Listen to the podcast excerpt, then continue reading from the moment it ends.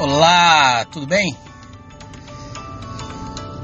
Nesse episódio, nesse novo episódio do podcast Gestão 360 Graus, vou falar sobre o desafio do dia a dia, falar sobre como você se reconstruir, como você se remodelar diante das crises eu já passei por muitas crises. Né? Eu comecei a trabalhar muito novinho, com sete anos, não por necessidade, foi por circunstância assim do, do de, um, de uma crise, de um, de um, de um como é que eu posso chamar? É, de um eu falar desespero, mas não é desespero não. É de um uma decepção, uma frustração que eu tive quando eu tinha sete anos. A, a Caloi, ela fez uma campanha. Caloi é a empresa que fabrica bicicletas, né? Ela fez uma campanha muito forte que dizia assim: é, não esqueça da minha Caloi.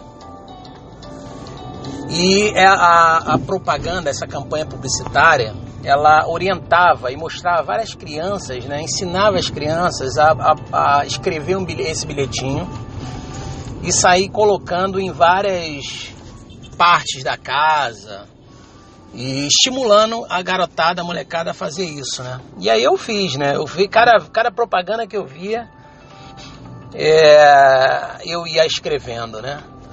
E eles botaram muito bem as campanhas, muito bem postadas nas, nas, nas, nos canais da, das televisões, né? Exatamente os programas infantis, né?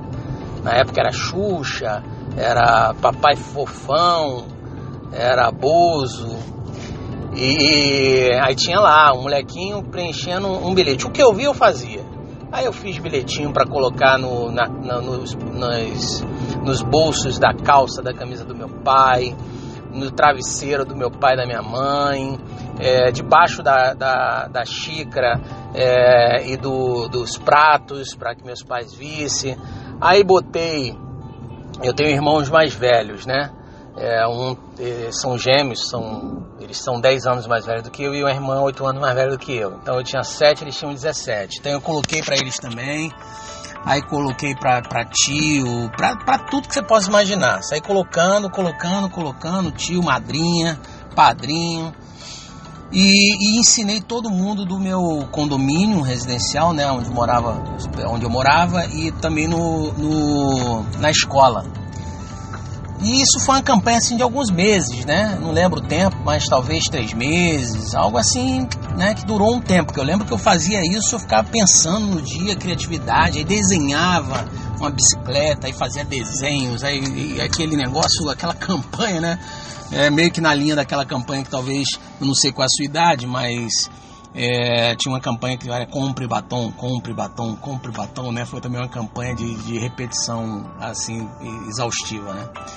E aí eu brincava com isso tal, moral da história. Eu não ganhei a bicicleta, eu não ganhei a calói. E eu fui o único que não ganhei. Todos os meus coleguinhas do meu condomínio que fizeram que eu ganharam. Todos os meus colegas de escola ganharam. Meus irmãos ganharam. E eu não ganhei. Cara, eu fiquei muito decepcionado.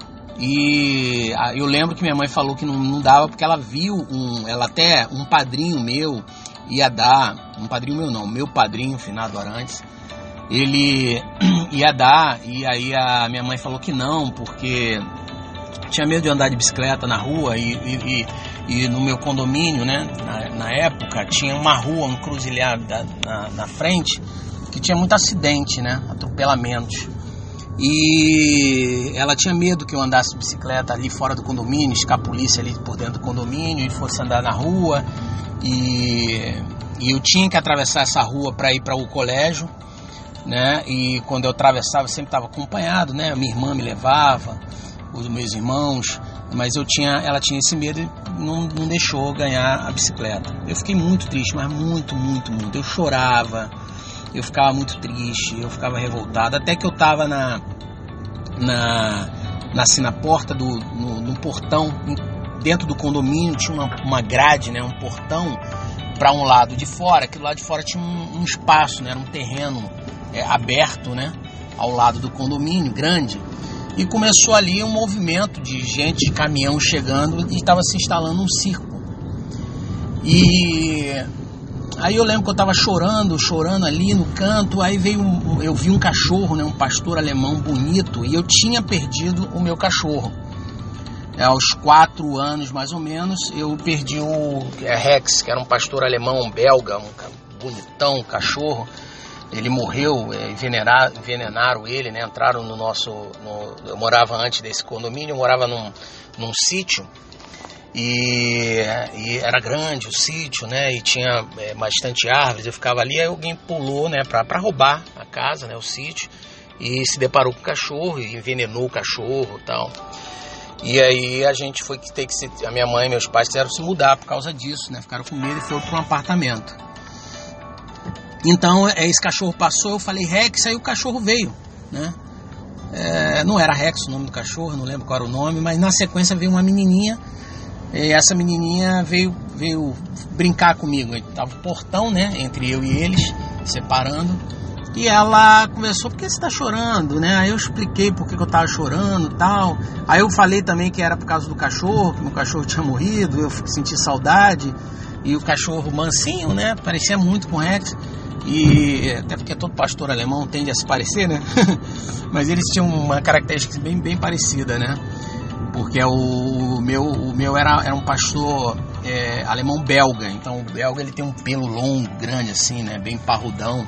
E esse era também parecido, é, nessa linha. E aí a gente ficou conversando, brincando, ela disse que ia me dar o cachorro, e ela disse também que ia me dar a bicicleta. E pegou uma bicicletazinha dela. Eu falei, não, não, não, não. Aí fiquei amiguinho dela. E até que eu comecei é, é, a, a, a, brincar, né? A, minha mãe deixava eu, eu passar desse portão né, e, que era do lado de fora do condomínio, era um condomínio residencial com alguns prédios, e ela ficava me olhando ali, né. Aí como tinha um porteiro, que era, era logo assim, exatamente na frente, aí ele ficava olhando também, ela deixava ali eu brincar. E, e aí eu comecei a. Eu tive a ideia de, de pedir para os pais dela, que eram os donos do circo, né? Que eu pudesse é, vender o, os ingressos do circo na minha escola. Aí eles pediram para chamar meu pai. É, meu pai foi até eles, né? Eles autorizaram, meu pai autorizou isso, né? É, e aí eu comecei a pegar convite e fazia as campanhas do, do, circo no meu colégio e no meu condomínio. E aí todo mundo ia. O que, que aconteceu? Foi ali que eu percebi que, que às vezes você não precisa ter o dinheiro o ter uma, um bem, né, uma coisa né, valiosa para as pessoas terem interesse de estar próximo a você. É, basta você ter uma influência, você ter networking. É, eu comecei falando aqui da importância de você é, é, é, suprir, né, superar os desafios, as crises. Essa que eu me lembro foi a primeira crise que eu tive. Mas foi uma crise, para mim na época foi uma coisa estrondosa. Eu, eu, eu chorava, eu não conseguia dormir. E por conta, muito por conta de que todo mundo que ganhou ia brincar de bicicleta e eles me excluíam. Ah, você não tem bicicleta, você era bullying, o que chama de bullying, né? Foram, fui muito sacaneado. E eu não fiquei isolado. As pessoas não queriam brincar comigo, zombavam de mim e, e iam brincar de bicicleta. Como é que eu ia brincar sem bicicleta? Pois bem, por conta dessa questão do circo, todo mundo, um belo dia, apareceu um monte de bicicleta meu, na, na, meu, na, minha, na porta do meu, da minha casa, que era um terceiro andar e eram aqueles, aqueles condomínios com, com prédio pequenininho, baixinho, sem elevador. Então todo mundo subiu três lances de escadas para botar lá a bendita das bicicletas no meu corredor. E todo mundo ficava em cima de mim o tempo todo. Oi, tudo bem? Aí me deram merenda, me davam todas as coisas. Eu literalmente puxava o meu saco, né? Por quê? Porque eu era o canal de conseguir ingresso, de facilitar a entrada no, no mais barato. é, consegui é, é, prêmios, né? Aqueles prêmios de comprar algum doce, né? Aquelas cortesias de maçã do amor, milho, é, balões, os brinquedos, né? Que tinham no circo, aqueles, aqueles é, brinquedinhos, né? Bonequinhos dos, dos bichos, né? Macaquinho, leãozinho, elefante, né? Girafa. E na época aquela questão dos, dos circos era muito baseado em animais, né? Então essa foi a primeira crise que eu tive. E, e nessa, nesse período eu fiquei muito impressionado com essa questão e eu, eu comecei a vender para pegar dinheiro para comprar minha bicicleta.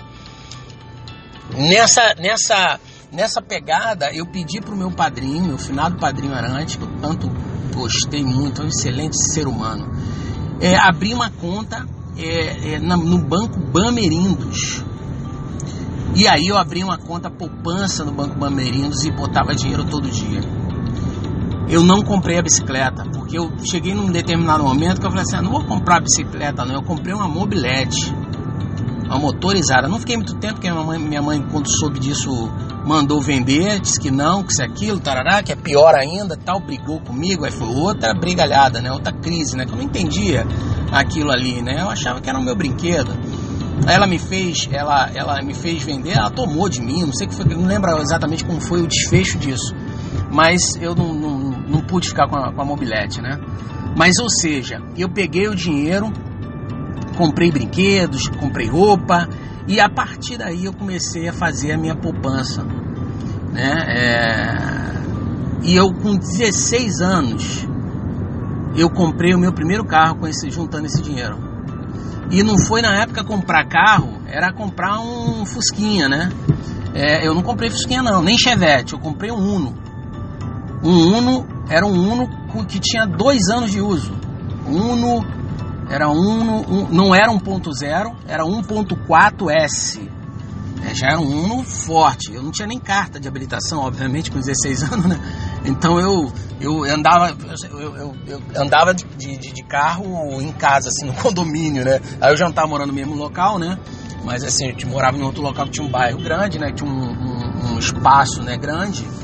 E espaço que eu digo é rua, né? Era um condomínio que tinha ruas, né? Então eu andava dentro desse condomínio ali e tal, ou com algum responsável. Mas eu, com esse dinheiro, comprei um carro que eu tinha 16 para 17 anos. Então, é, é, é, é, na, é na crise que, que você se fortalece. Eu, eu não gosto muito de usar a palavra o segredo, né? O segredo de tal coisa, o segredo daquilo ali. Que se fosse segredo a gente não contava, né?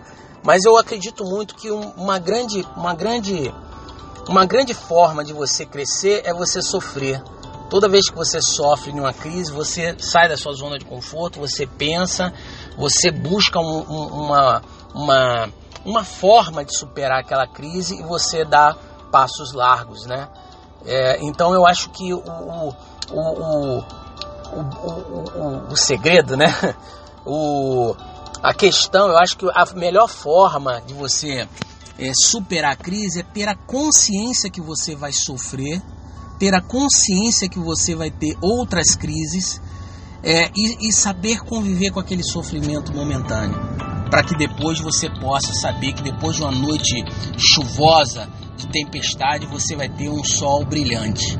Então fica aqui mais uma, uma mensagem, mais uma dica, né? mais um, um episódio do podcast Gestão 360 Graus, que é o método que eu criei em 1998. Então são 21 para 22 anos que eu venho aperfeiçoando esse método, desde quando eu fundei a Corporate Gestão 360, que é a minha empresa.